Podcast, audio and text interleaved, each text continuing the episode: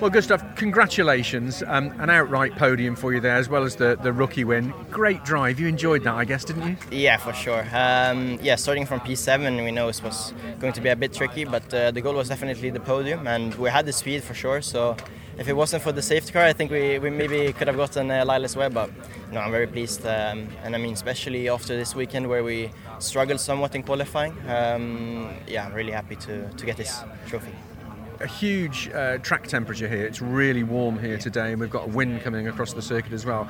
How much more difficult did it make it to to manage tyre wear, particularly?